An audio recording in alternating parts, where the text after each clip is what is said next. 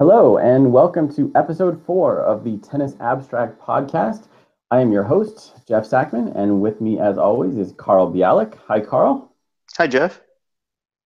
Thanks for joining us as usual. And Carl, I think you would agree that there is an absolute boatload of tennis to talk about right now. I'm exhausted just from trying to follow the Fed Cup over the weekend. Um, but I don't want to start with Fed Cup. I want to start with Rafael Nadal and La Decima, which could be the, the first the first decima of many this season. Um, he had a relatively easy path to the title with um, Wawrinka, Djokovic, and Murray all losing early. He ended up facing Albert Ramos Vinolas in the final. Um, but Carl, let's kick, let's kick off with this. We've seen earlier in the season that Federer is is really back in close to peak Federer form on hard courts. Do you think that that Nadal is something close to peak Nadal right now on clay courts as well? I think he showed some flashes of peak Nadal for sure it's a little tough to judge because, as you discovered, his draw was historically easy for a Masters champ. But still, to beat Zverev 6 1, 6 1, to, to win a number of 6 1 sets along the way, that's a pretty good sign. On the other hand, losing a set to Kyle Edmund, not such a great sign. And he didn't face a top 10 player. It's kind of been the story of his season that he's had relatively easy draws unless he's had to face Federer and then he's lost. So I, that's not going to be a problem for this clay season because Federer is not really playing, and it probably wouldn't have been a problem even if Federer were playing before the French Open.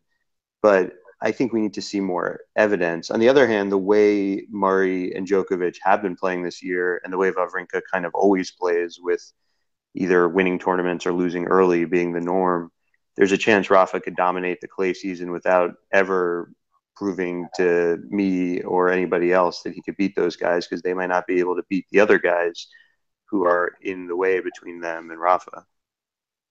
Yeah, I, I would agree. I, I, I, feel like we're repeating ourselves a little bit from from the last couple weeks that it's it's so tough to get a handle on what's going on on the ATP tour right now because we just aren't seeing the top guys play each other. Besides, like you mentioned, Roger Rafa keeps happening. But as long as Djokovic is losing early, Murray's losing early, these guys are are, are sitting out tournaments.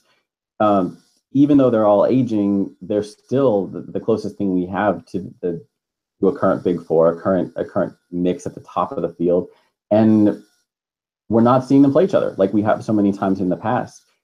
Um, every week we we still look at the draw and think, ooh, um, Nadal's in Djokovic's half one of them that we were talking about this last week when we were speculating on a semifinal between the two of those, a chance that they could face Murray in the final, and it all kind of proved irrelevant when Nadal ends up facing David Goffin in the semis and then Albert Ramos Vinolas in the finals.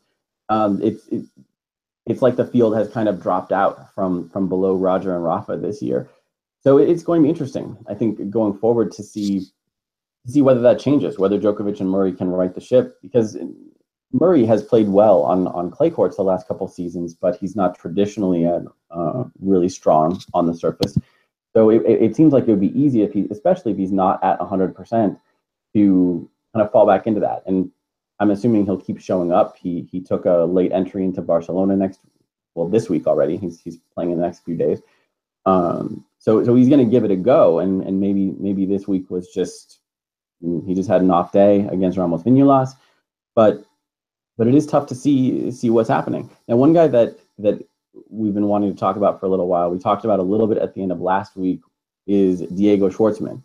He he played it all in the quarterfinals. Um, he, he actually played pretty well leading up to the quarterfinals against against um, against Rafa.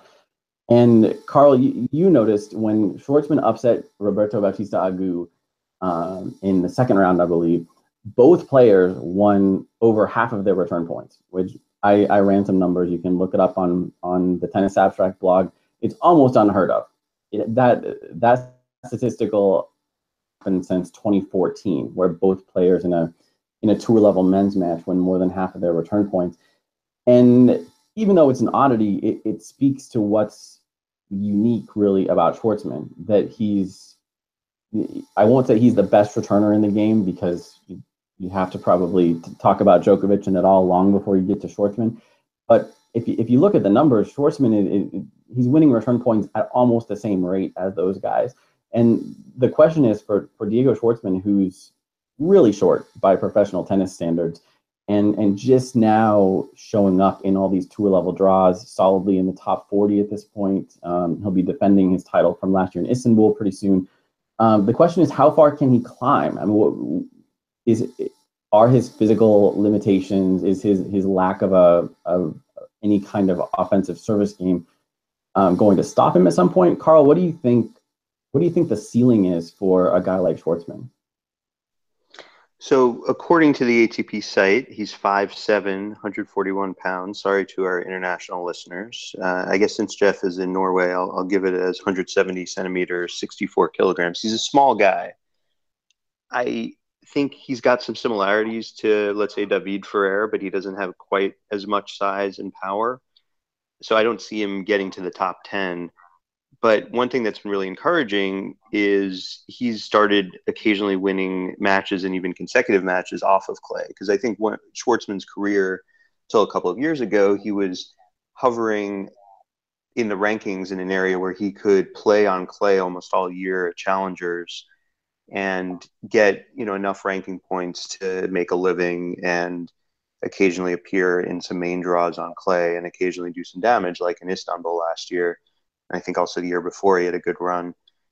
So if he can sustain this past the clay season and win a match or two at the US Open, I could certainly see it happening. I think it would help a lot if he had draws against other guys who were most comfortable on clay at those tournaments. I mean, we're, we're not in the period of tennis history when there were guys who pretty much were terrible on one surface, but there there are a couple who are still out there and uh, Schwartzman is no longer quite that way. So he could actually finish the year, let's say, in the top 20. He's he's number 25 in the race right now, which does not include his points from Istanbul last year.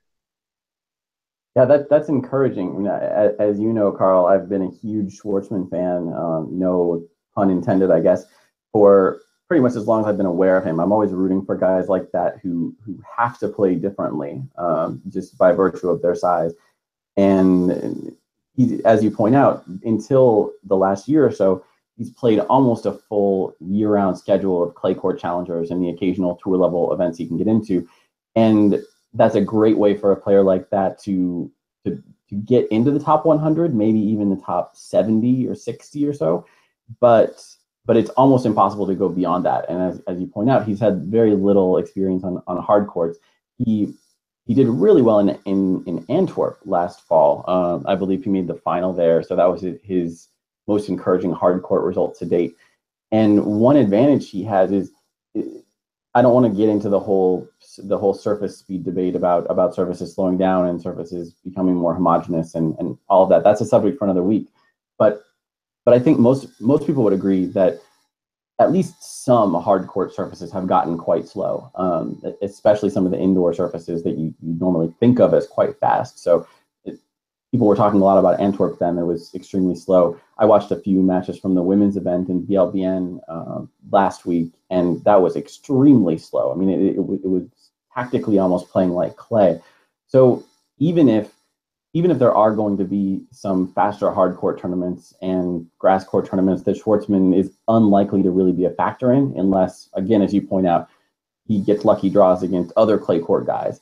Um, there are an, enough hard court tournaments on the schedule that even if they don't play like clay, they give him a chance. Like he's not going to be blown off the court by some some qualifier who happens to be you know a foot taller than he is he is and and can can ace him all day long.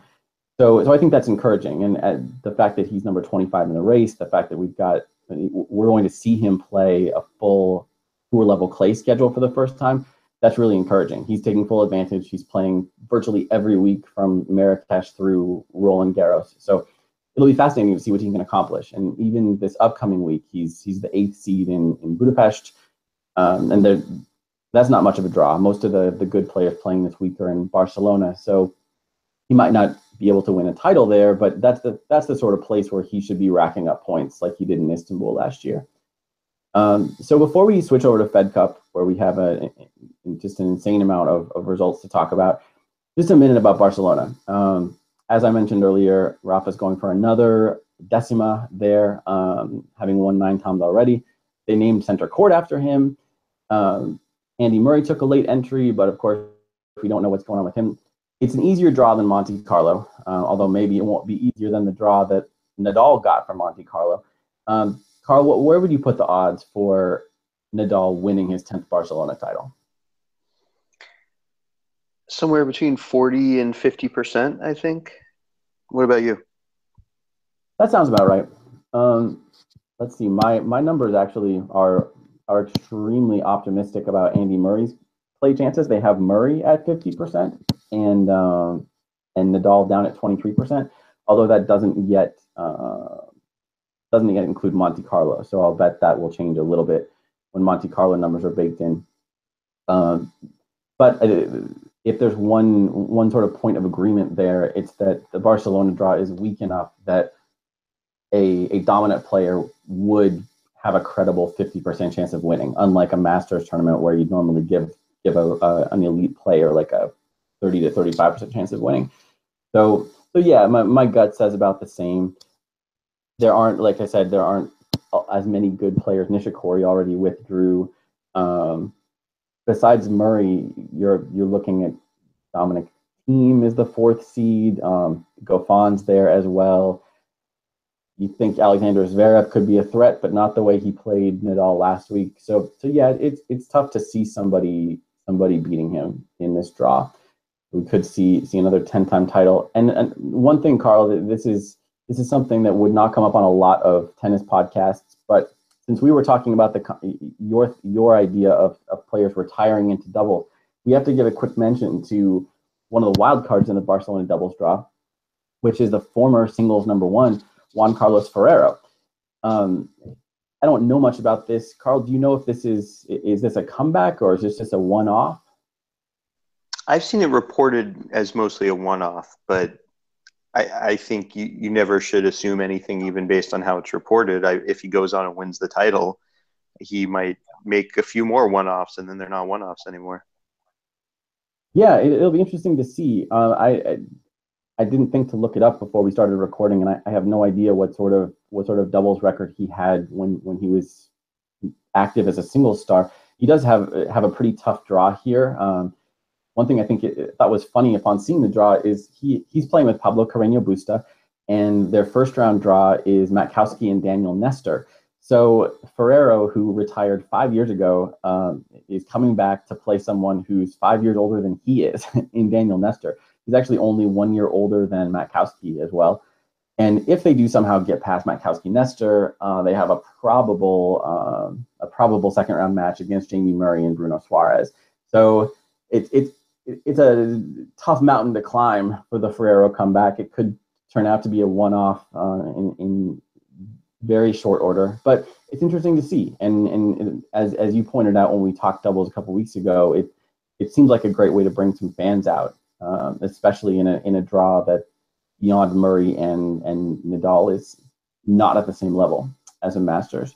Yeah, and I, I think the the evidence for one off is strong. His his career high doubles ranking was 198. His record on tour was six and 24, which is pretty remarkably bad for someone who peaked at number one in singles. Uh, people lament now that the top singles guys almost never play doubles, but Ferrero, who had a reasonably long career, won only six matches at tour level in doubles. So he was an even more extreme case than any of the top players now, who all have had some double success at the Olympics, in Davis Cup, and other competitions. But as you say, it could be that one way to retire into doubles that works tour wide without any one player working all that hard is to have these occasional cameo appearances.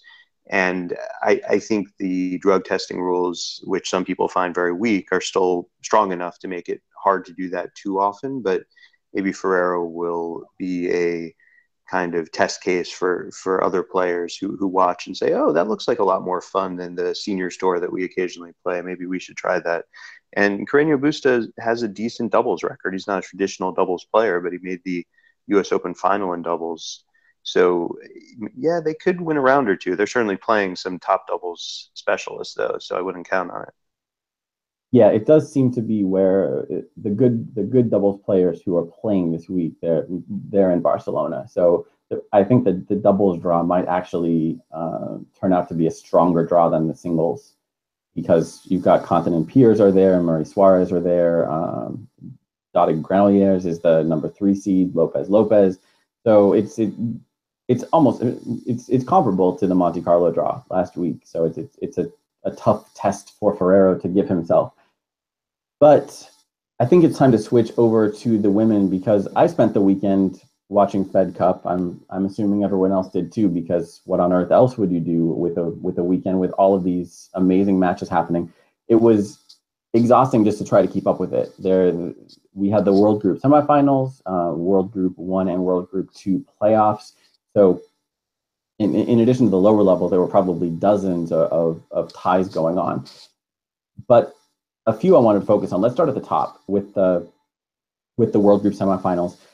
Um, Belarus got past Switzerland in in what was a surprisingly star-free tie.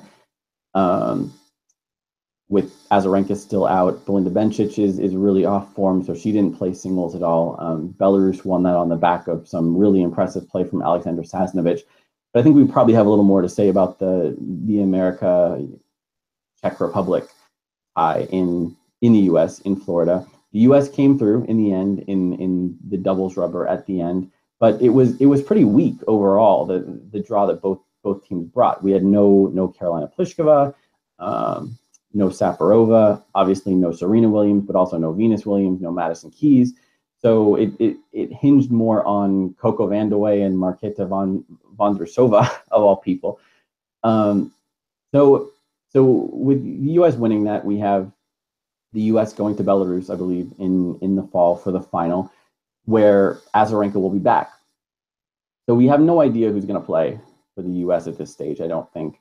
Um, but the Belarus team is pretty top heavy with Sasnovich looked great, but she's also a really fringy top 100 player. So, Carl, what are what are your early predictions for this? Vika's probably back. We're assuming she's pretty strong, but the U.S. team could take on a lot of different forms at this point.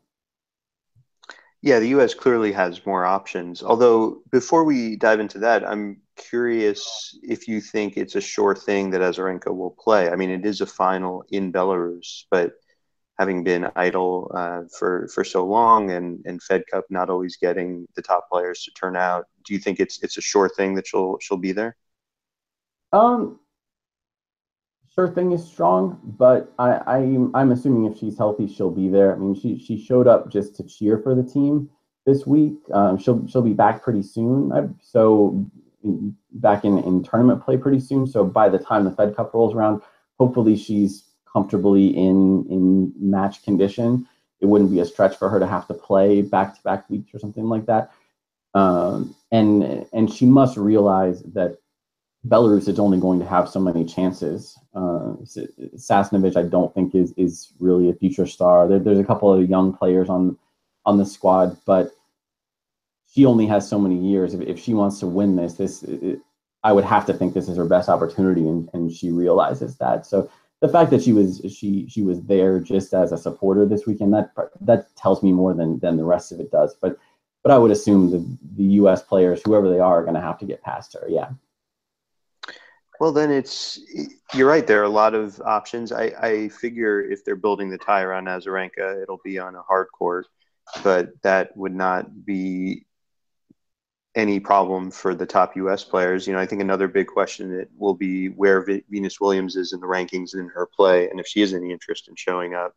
Who knows how many more chances she would have to play in a Fed Cup final for the U.S. But it may just not be a priority for her at this point in her career. Uh, Coco Vandeweghe has been playing great Fed Cup and very committed to it, and is strongest or probably strongest on hard and grass. And then you know Madison Keys would would be a tough player if she turned up. I, I think a lot of this tie is going to hinge on who the U.S. is able to get to turn out.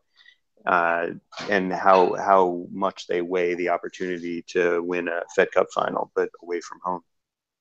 Yeah, it, it's interesting you mentioned that Azarenka would, would clearly prefer a hard court.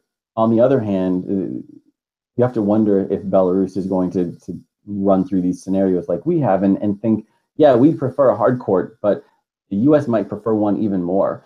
The, uh, the top players the U.S. could bring are, especially Vandeweghe, are, are a heck of a lot better on hard courts. Certainly, way more comfortable with hard courts. It, it was odd and surprising to me that the U.S. chose green clay for, for this weekend's tie against the the Czechs. Uh, they, they didn't always look very convincing, even though they did get through it. Um, and green clay plays differently than than the real stuff. So th- there's a, there's a lot of factors taken into consideration. Um, Azarenka is certainly capable on clay courts, and it's interesting to speculate how how Belarus might make that choice. Um, but let's let's move on to some of the the more high profile singles players lower down the levels of Fed Cup. Uh, starting with the with the Group One playoffs, we had Germany Ukraine. Um, Germany ended up winning that tie uh, on the back of largely on the back of Julia Görges, who won both of her singles rubbers. Um, but Angelique Kerber did not win both of her singles ties. She singles rubbers rather. She played Alina Svitolina and lost again. Um, Svitolina's beaten her before, and I, I did watch that match start to finish, and it was wouldn't wouldn't say it's lopsided. I believe the final score was 6-4, 6-2, something like that. But the, the last set looked pretty bad for Kerber. I mean, she's she's not a, a clay specialist by any stretch. Um, she didn't look that comfortable on the surface, but she did win last year in Stuttgart on that exact same court they were playing on this week. So, so I guess, Carl, the question is, what does this tell you about Kerber's clay court season? I mean, she's she's going into this tournament in Stuttgart defending her title um, this this week in just a couple of days. Um, does this change what what you forecast for her going into the clay season? I didn't forecast all that much, and this didn't change it that much. I mean, she's she's struggling no matter what the surface this year, and other than Stuttgart, she hasn't really been great on clay in the past. I also think Fed Cup, Davis Cup are, are a little funny to extrapolate from because it's such a different environment. You're you're guaranteed the matches pretty much. I mean, the captain could potentially sub you if you don't play well in the first match, but you kind of know going in who you're going to play. It's part of this larger context where you could lose but still win the tie as a team, like Kerber did with Germany. So I think even if she beats Svitolina, I wouldn't have thought, oh well, this means that that she's now going to defend her title in Stuttgart and make a run at the French Open. I, I still think it's pretty wide open where the WTA number one or number two, depending on the week and whose points drop off, Angelique Kerber is just not playing anywhere like even really a top 10 player so far this year. Yeah, I agree 100% about that. And we'll come back to a couple of the questions raised here, the just the, the wide open nature of the WTA field right now, especially on clay, and and a certain player who's returning in Stuttgart in a couple days. But one more Fed Cup highlight I wanted to touch on was was the fact that we had a matchup of top 10 players in Simona Halep and Johanna Konta in a World Group 2 playoff. I mean, was really a pretty star-studded tie for being that far down the down the list. It was a really strong performance from Halep. Um, she won that 6-1, 6-3, I believe, uh, and looked very solid. Konta is not known for her clay court prowess by any stretch. She'll be in Stuttgart as well, but I don't think people expect a lot from her on clay. Certainly, she didn't she didn't deliver that much um, against Halep. She did beat Sorana Cirstea um, on on Saturday in a match that we're remembering for reasons other than the results. Um, but from Romania's perspective, with with Captain Monica Niculescu at the helm for the second half of the weekend, they managed to get themselves back into Group Two, which to me, I'm a huge Romania fan, huge Simona Halep, Monica, Monica Niculescu fan. It would be a real shame to see them drop out of World Group Two because they really ha- can put a very solid, uh, a very solid squad on the court. Obviously, any team would be lucky to have Simona Halep, but they've got a nice mix of of players in that range from number 20 to number 60 or so in the world between Begu and Niculescu and Cirstea. Um, who are capable on a variety of surfaces. So it, it would have been it would have been pretty painful to see them drop back to zone play. Um, Carl, I'm assuming I think I saw on your Twitter that, that you followed the some of the mess with Ilie Nastase this weekend. Um, do you want to bring us up to speed on what happened there and, and, and how that looks going forward? Yeah, so this is Ilie Nastase, the former great player and not great personality of, of men's tennis, somehow being the um, the captain and seemingly well supported captain w- among the R- Romanian players of the Romanian team. Um, he kicked off the weekend at a press conference by making a racist joke about Serena Williams and her pregnancy and, and the child she's expecting. Uh, British press and Romanian press reported it. Uh, he did what so many people do now, which is blame the people who didn't like the joke because it means they didn't have a good sense of humor because uh, joke tellers' rights are the most important rights.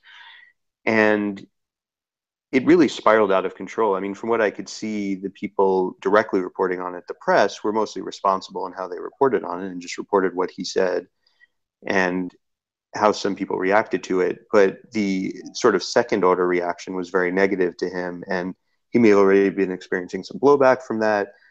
Uh, on Saturday, when he started lashing out at the press directly, like seeking out members of the British press, um, and then also uh, lashing out at the umpire, complaining that the umpire was trying to quiet the crowd when this isn't the opera, but he used some some other words for that.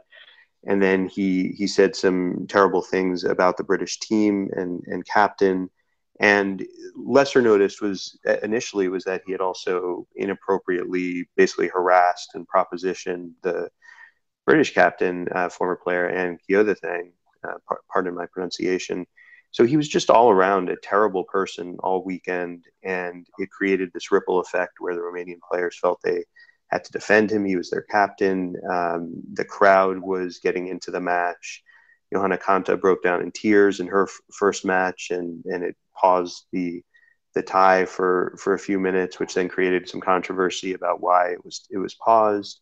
Uh, she said that she felt threatened and that she had she had heard words uh, said against her that, that no one should hear uh, it really colored in a very negative way what what should have been a very positive weekend with with both sides having a lot of recognizable names and current and former maybe future stars. Uh, and I think Nastase you know long since retired from actually playing tennis can still really ruin tennis uh, with his with his personality. And it's it's also a reminder I think of how when people think nostalgically about the personalities of the sport of the 70s and 80s, some of them were pretty odious personalities that it wouldn't be such a bad thing to rid of tennis now that they're not even playing.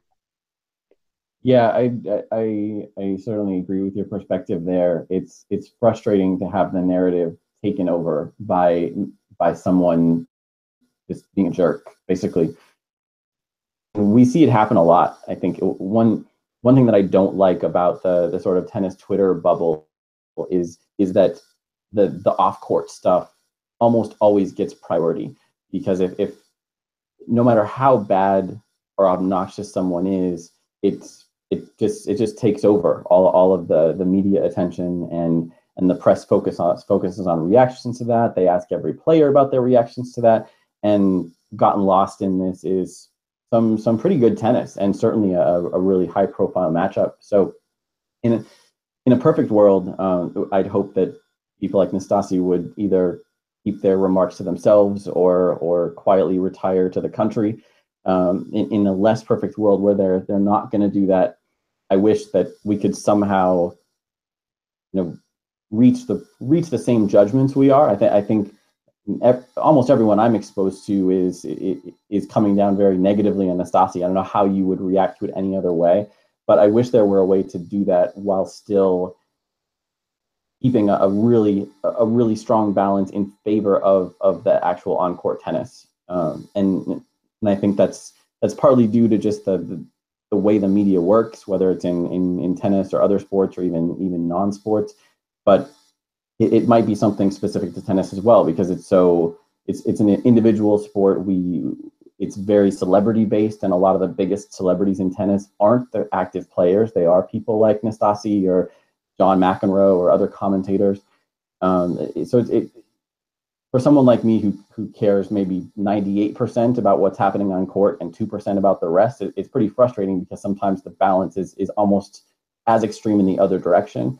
So like I say, perfect world, Nastase would, would keep his mouth shut, and and hopefully, whether it's because he's forced to keep his mouth shut or because he has learned his lesson, uh, hopefully that's what we'll get going forward. But um, let's. Do you have anything else you want to add to that, Carl, before we, we switch back to the, the tennis?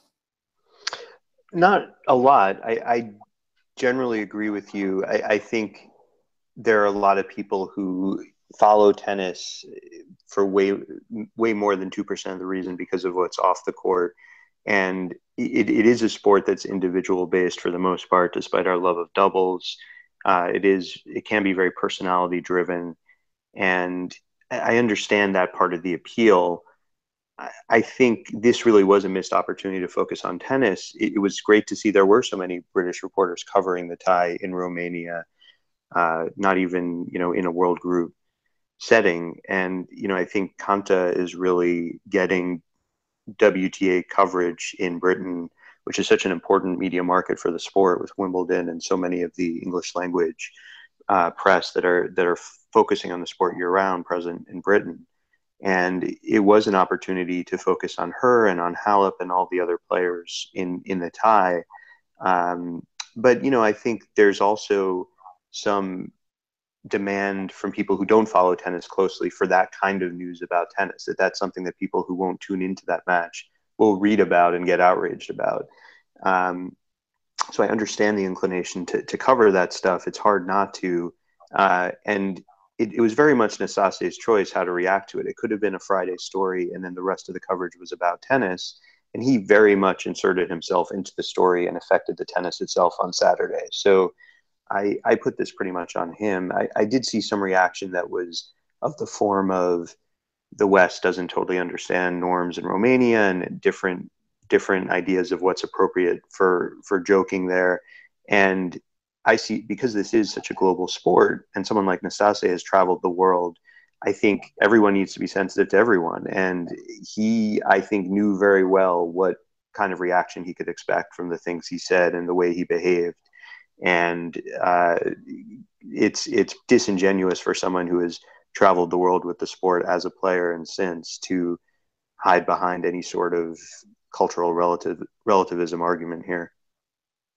Yeah, I, that's absolutely correct. I, and I would imagine that when, with the ATP's university or whatever, whatever they call the, the program they send their young stars through, I'd, I'd imagine that, that young players are hearing a lot of that stuff uh, they're being coached as to to what's what's appropriate and what's not. And so, so if a player is coming from somewhere with different cultural norms, they they at least they at least have somebody warning them that you know whatever you think is is cool at home, this is this is how the world's media is going to react to certain things. And it seems like pretty basic stuff. Maybe it seems basic to us because it's more uh, it, it's more natural and, and we're more accustomed to it. But still, it seems like it, there's some pretty basic guidelines that, that players could be given and I would guess that Nastase never had any any close to an ATP university. But as you point out, he's been in the sport for 40 years, more than 40 years now. So he he absolutely knows what kind of an effect these actions should have, and and it seems like he he's always wanted the attention on him, whether he deserves it or not, whether he's winning, he's losing, or he's off the court and coaching in, in a situation like this. And that in itself is, is kind of a shame that yes, he's a he, he's a bigger star than than most Fed Cup players. He might even be a bigger name than Simona Halep.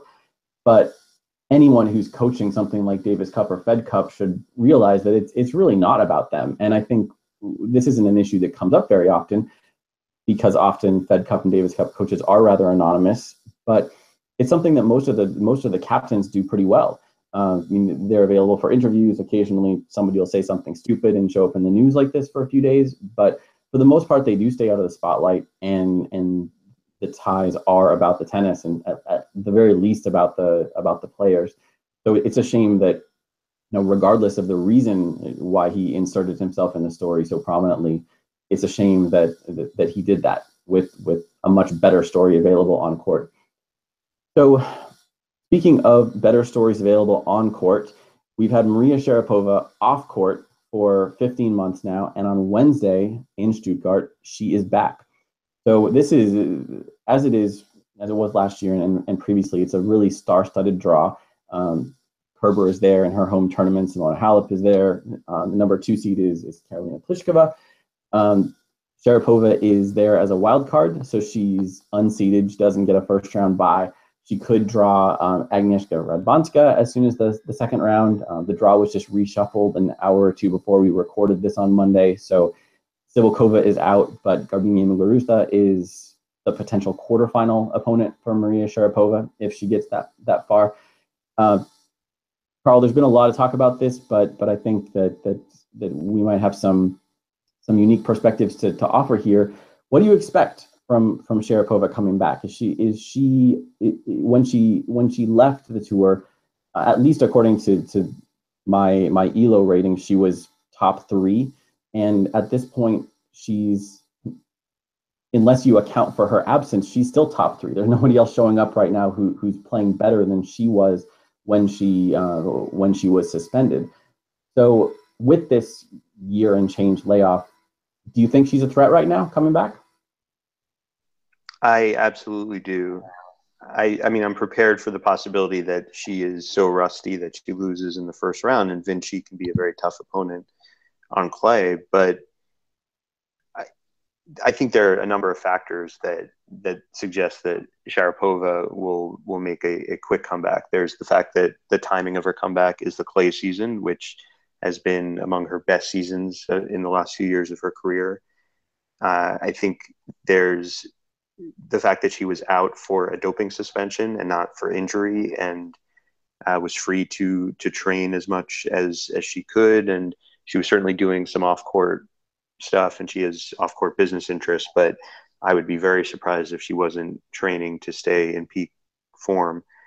There's also the incredible fighting style of Sharapova, the um, loving like a tough match and, and loving d- disproving people would those all sound like intangibles that don't mean much in general perhaps but i think she probably feels like she has a giant chip on her shoulder because she felt like the suspension she got was much longer than she deserved that, that she came forward uh, with with details about uh, her use of meldonium that she was forthcoming and, and that this was an innocent mistake, that it wasn't a drug that enhanced her performance. It's, it's not something we're going to relitigate on the show, I hope, but she certainly has acted like she thinks she's been wronged, and I think that will will drive her. She is old by old tennis standards, but by current tennis standards, she's a lot younger than Serena Williams, who's been pretty dominant the last few years. She was playing, as you say, among the best players on tour before the suspension. Uh, and the the other factor, the other reason I expect really big things from her is that the the field is kind of open right now. Azarenka isn't back yet, and she too will be coming back from a long time off court, but with probably a lot less time available to train because she had a kid. Uh, Petra Kvitova is out, having been attacked. Um, in the off season in her home. She theoretically could come back by the French Open, she said, but it's it's unlikely, and she too wouldn't have been able to train at 100%. And there's a number of players going to be out for the rest of the year who maybe we'll get to later, but all, all those factors suggest to me that Sharapova has a very good chance to win some big titles in the clay season. Yeah, I absolutely agree. Uh, I, I've been doing a little research into players after layoffs on the WTA, and and unfortunately, I can't really scoop myself since someone's paying me to write this stuff. But hopefully, in the next in, before Sharapova plays her first match, uh, I'll be able to publish some of this. But but one thing that struck me that that I that I am able to talk about now is is how uncharted the territory is that we're in right now. Uh, it, it, it's it's not like we have we have a whole cohort of players who have been near the top of the game and lost more than a year to a doping suspension. And I, I looked for players who missed at least six months for any reason, um, starting when they were in the top 20, which is, I mean, Sharapova is, is far beyond either of those two standards, missing 15 months and, and having been much higher in the rankings than that. But even if we, we, we take the, the broader subset like that, you get under 30 players in the history of, of the professional era. So and, and actually some of those are, are repeating themselves. So there, there's two instances of, of Justine Henin. There's three instances, I think, of Serena Williams fitting those criteria. So there aren't very many comparable players. So really, when you're talking about intangibles, I think I think you're the same as I am. When someone's talking about intangibles, our our our sirens start to go off in our brains that say like, oh, this person is, is, is spouting some BS maybe, but that's really all we have to go on at this point. We, we can we can point to to some things we know that there are certainly instances where players have missed a lot of time and come back and been every bit as good as they were before, as Serena has been on multiple occasions, as Justine Henin was as well. Um, we can look at her her age as um, as Stephanie Kovalchik did on on her blog on the T, and say that you know someone who someone who's 28 generally doesn't lose that much from 28 to 30 if we're if we're looking at top players in that age range. Certainly you wouldn't expect that to be the case nowadays but but we are in uncharted, uncharted territory. And it will be very interesting to see how much of a of, of sort of a, a rusty patch she has if any uh, and as you point out i think that one of the one of the most important points is especially on clay like you mentioned you mentioned the benefits of coming back in clay season specific to Sharapova because as, as as you say, she's played very well on on clay in the last few years. But clay in particular is where the WTA looks really weak right now. Um, Konta is, according to Elo ratings, Konta is the the best active player until Sharapova gets back. Anyway, um, she's the best player who's been who's been consistently active and isn't pregnant right now. Um, and she's not that great on clay. Um, Kerber looks very shaky on clay. So, so if you're looking at at players who you'd expect to win tournament like Stuttgart, you can make a case for Karolina Pliskova. You can make a case for Halep. I would certainly like to make a case for Halep, but but those are players who you can easily see Sharapova beating, even if she's a little bit rusty. I mean, Halep's had a really tough time playing Sharapova in the past. Uh, I'm not looking forward to their first meeting again. So so not only is this a surface that where Sharapova can shine, it's it's a surface where she's not going to have as much competition. Uh, if, if she does make that quarterfinal against Muguruza, that could be really interesting. You know, really high profile test for her first week back. But over the course of the next few weeks, playing Stuttgart and Rome and Madrid, uh, it's not all going to be tough tests. They're not all going to be uh, really tough draws like this one, where she could get Radwanska and Muguruza in two of the first three rounds. So even if she is rusty, she's she's immediately in a position to make an impact on tour. No question about that. Yeah, I, I completely agree with that. You know, I also think you, you mentioned this is a really tough draw, but in addition to the general clay weakness right now on the WTA, there's almost nobody who I slot in automatically into their expected berth in the second round, in the third round, in the quarterfinals. I, I wouldn't assume that Muguruza will be there. Uh, I wouldn't assume Radwanska will be there. Well, I guess Radwanska gets a bye, so she's a pretty good chance, right? But um, it's it's just draws draws can open up even more than than they look open because players are weak on clay. They're so weak that what will look like tough draws to Sharapova will really be tough draws for whoever's facing her. In in some cases, is my bold prediction.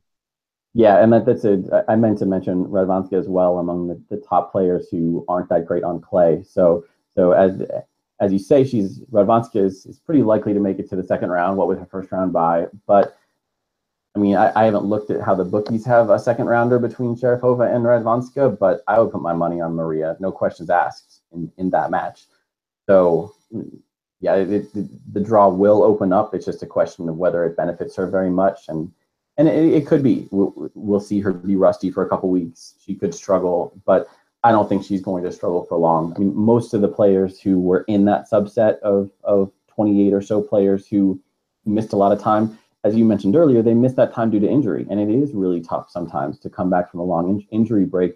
Apart from the lack of match play, just you're recovering from an injury, and, and you've got to be in top physical condition to to play these uh, these ladies. So she she has it better than than most of the most of the, these comparable players do, and many of the comparable players did just fine even with those limitations. So as you pointed out, Carl, there, there's one more topic we wanted to get to today, and it looks like we do have have time to talk a little more WTA. Uh, Serena Williams, we now know is is pregnant. She was pregnant when she won the Australian Open, but she's going to be out for quite a while. maybe a year, but she's planning to come back at some point in the future. What that means for us now, besides being happy for Serena and her family and congratulations all around, is we're talking about open draws in uh, on the WTA tour. The draw, especially at slams, just got massively more open. Aside from Sharapova, who Serena has always dominated, uh, Serena just kind of is your presumptive favorite for any slam at any point in the future. if we had to make a pick for the 2018 U.S. Open, I'd, if I had to pick one player, I'd probably go with her. Before I knew she was pregnant, and even now after after we know she's going to have a baby between now and then. So, so Carl, what what do you think this does overall uh, uh to the WTA? How how did who are the players who you think are, are are going to benefit the most from from having a break from Serena Williams on on tour? I think you have to start with Sharapova and Azarenka. It's funny to start with them because they haven't played matches in so long, and we're still somewhat guessing at how good they'll be when when they get back. Educated guesses, of course, but I think the rest of the tour has shown so much chaos uh, recently and so much proclivity for top players to lose to just about anyone. Um, I, I, shouldn't say it all negatively. It's been very exciting. It's been very unpredictable. It's a sign of the depth of the field.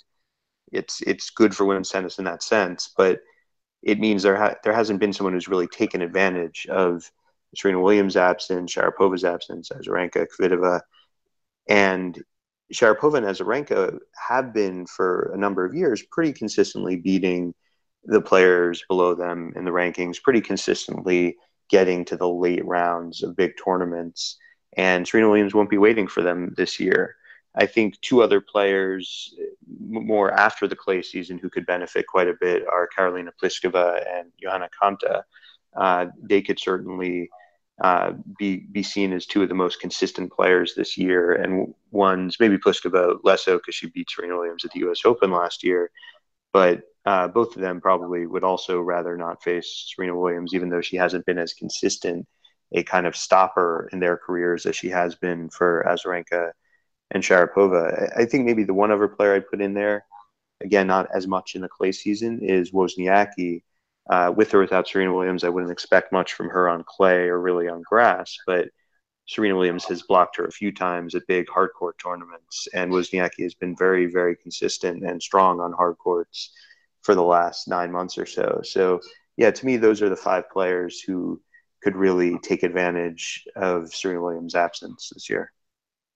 Yeah, I, I, I agree. One thing that I it's been fascinating to me for as long as I've been generating ELO ratings is is that you have Serena and Vika and Sharapova in the top three. Um, I, don't know how far back that goes. I'll have to I'll have to check my database to see how long they've been dominating the, the top of the game.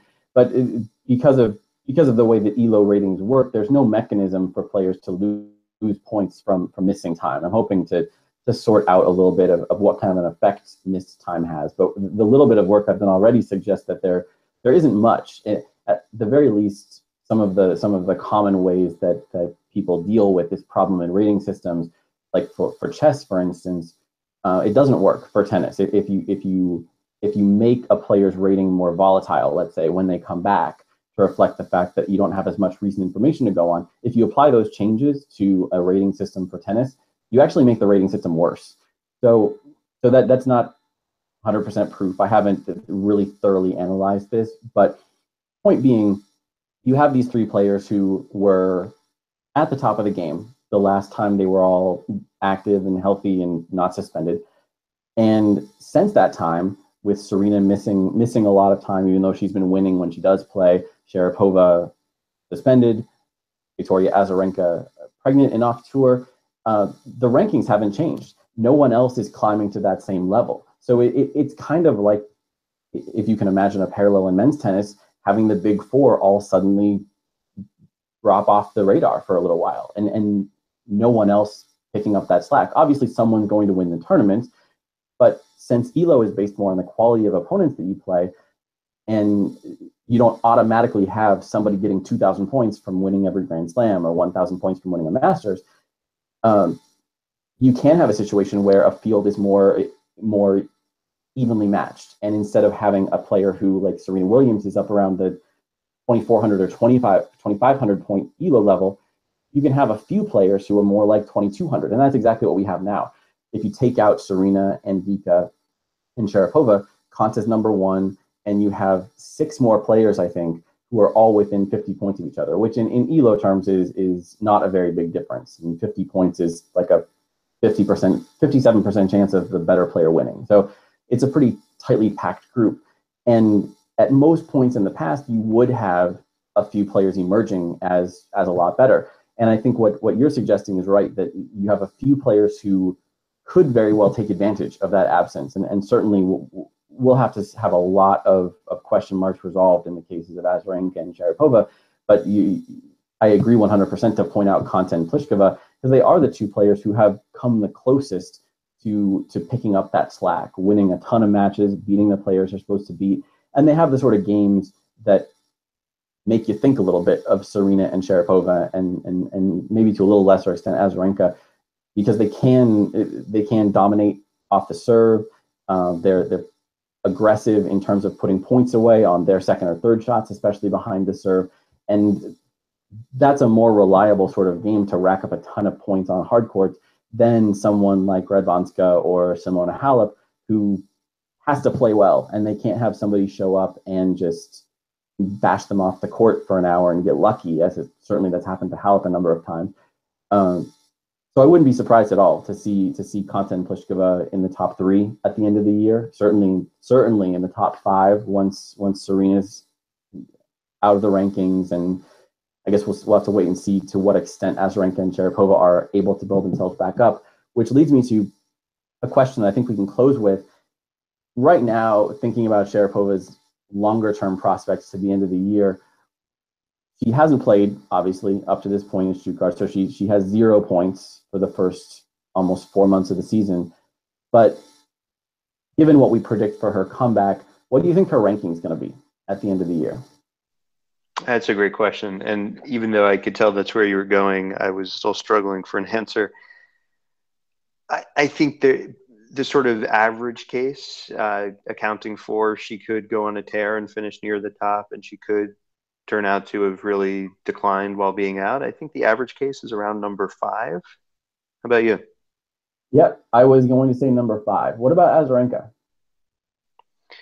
When is Azarenka coming back? Pretty soon, right? Yes, I don't remember. Um, I don't remember whether she'll be back for the French Open or not. So, I mean, she won't. She won't have a, a shot at as many points as Sharapova, obviously. I'll give her number eleven. That sounds about right. I'll put her in the top ten, but that that's that seems certainly seems plausible. Um, so so if we have, if we both have Sharapova at number five, I think it would be tough for her to get much higher than that, unless by some miracle she she, she sweeps the slams or, or at least plays really well in in all three of the remaining slams. Um, what what's your guess for with with with no Serena? We're figuring Azarenka is fringy top ten. Let's say let's say we're both right, and Maria Sharapova is your year end number five. Who's your year end top four? Oh boy. All right. Well, I'm going to filibuster while I get the live ranking up, which is always helpful for answering a question like this. So I you know, I have to put in there Pliskova and Konta because of how they've started the season and because Elo suggests that they are the, the best among active players. I, I threw in Wozniacki and she is almost number she's almost number one in the race, right behind Pliskova. I don't expect her to get too many points the next couple of months, but I could certainly see her having another great hard court summer and fall like she did last year. So I'll put her in there too. Uh, I don't see Venus Williams staying there at the end of the season, although she is there now. So I think I'd put the fourth as Svitolina. She's 22 and she's had a lot of big wins in the last 12 months. And I, I really wouldn't be surprised if she's uh, really close to number one by the end of the year. Interesting. That's a pretty optimistic take for Svitolina. Uh, I, I, sometimes I, I mean I've, I've watched her quite a bit. I really enjoy her game, uh, especially when she's playing well. And when she is playing well, like she was against Kerber yesterday, uh, that's absolutely an example of, of Svitolina playing maybe not her best, but but the sort of game that makes people say future number one for her. Um, I would love to see her play that well over the course of the season. Uh, I think she probably is a, a, future number one at some point. Uh, I I don't think it's going to be in the next year or two. So I agree. Pliskova, absolutely. Konta, probably. Um, with Wozniacki, oof, it's it, my gut says no, but you're you're right to start with the live ranking. She's obviously we, we've seen more than a third of the season so far, and she is very close to number one for that first third of the season. But with three slams to play, I'm going to say she ends up number six behind Sharapova. I'm going to fill out my top five with with Halep, of course, um, and and I'm going to say Kerber, just because I, ha- I have a hard time seeing her continue to struggle as much as she has. So if I had to pin down pin down numbers, I'd say Pliskova number one, followed by mm, I guess Konta, then Halep, um, and my mind is just going blank on who I just said for number four, Angelique Kerber. but I could I could see those four, especially the top three, um, mixing up in, in in different ways. So I think this conversation really highlights how how wide open this field is because there, there's certainly other people we could be talking about. If if if Cibulkova manages to come back from from her injury, she she's going to be a factor. Um, I mean, Svitolina, you're right to put her in the conversation, but I also have a, a, tough time with Venus Williams, who's number five in the race right now. So the I mean, Radwanska could have a tear on hard courts this summer. There, there's a lot of a lot of possibilities, and it'll be super interesting to see how how Sharapova and Azarenka and even potentially Petra Kvitova fit into that as well. So, Carl, any any closing thoughts as we we enter yet another crazy week of tennis? I just want to highlight for listeners that Jeff Jeff's way of picking is pretty much go with the algorithm and go with Simona Halep. Halep is 44th in the live rankings. Until this past weekend, showed very little reason to expect her to be in the top 10 at the end of the season. And I admire your persistence with that pick. And if she's and if you're right and she finishes in the top five, I will admire it all the more. Well, thank you. I, I did have to restrain myself a little bit because I wanted to put Monica Niculescu in the top five with her, but I, I, I, will I will default to the algorithm a little bit on issues that are not directly related to Simona Halep. So I will merely say that Monica Niculescu is is the greatest Fed Cup captain of all time. Uh, I mean, she's currently undefeated as Fed Cup captain, and and I would I would expect that she'll stay that way. So I think that wraps us up for this week. Uh, I think we, we've managed to cover a, a huge amount of what was a, an absolutely crazy tennis week, and, and we're looking forward to another one with with two events on both the men's and women's side this week. So so thank you for joining us, everybody. Um, we mentioned a couple a couple pieces on on the tennis abstract blog. I hope you'll you'll read that stuff and follow both of us on Twitter throughout the week. I'm sure we'll have plenty more to say, especially with Sharapova coming back. So, Carl, thank you for joining me as always. Thanks, Jeff. And we will see you next week.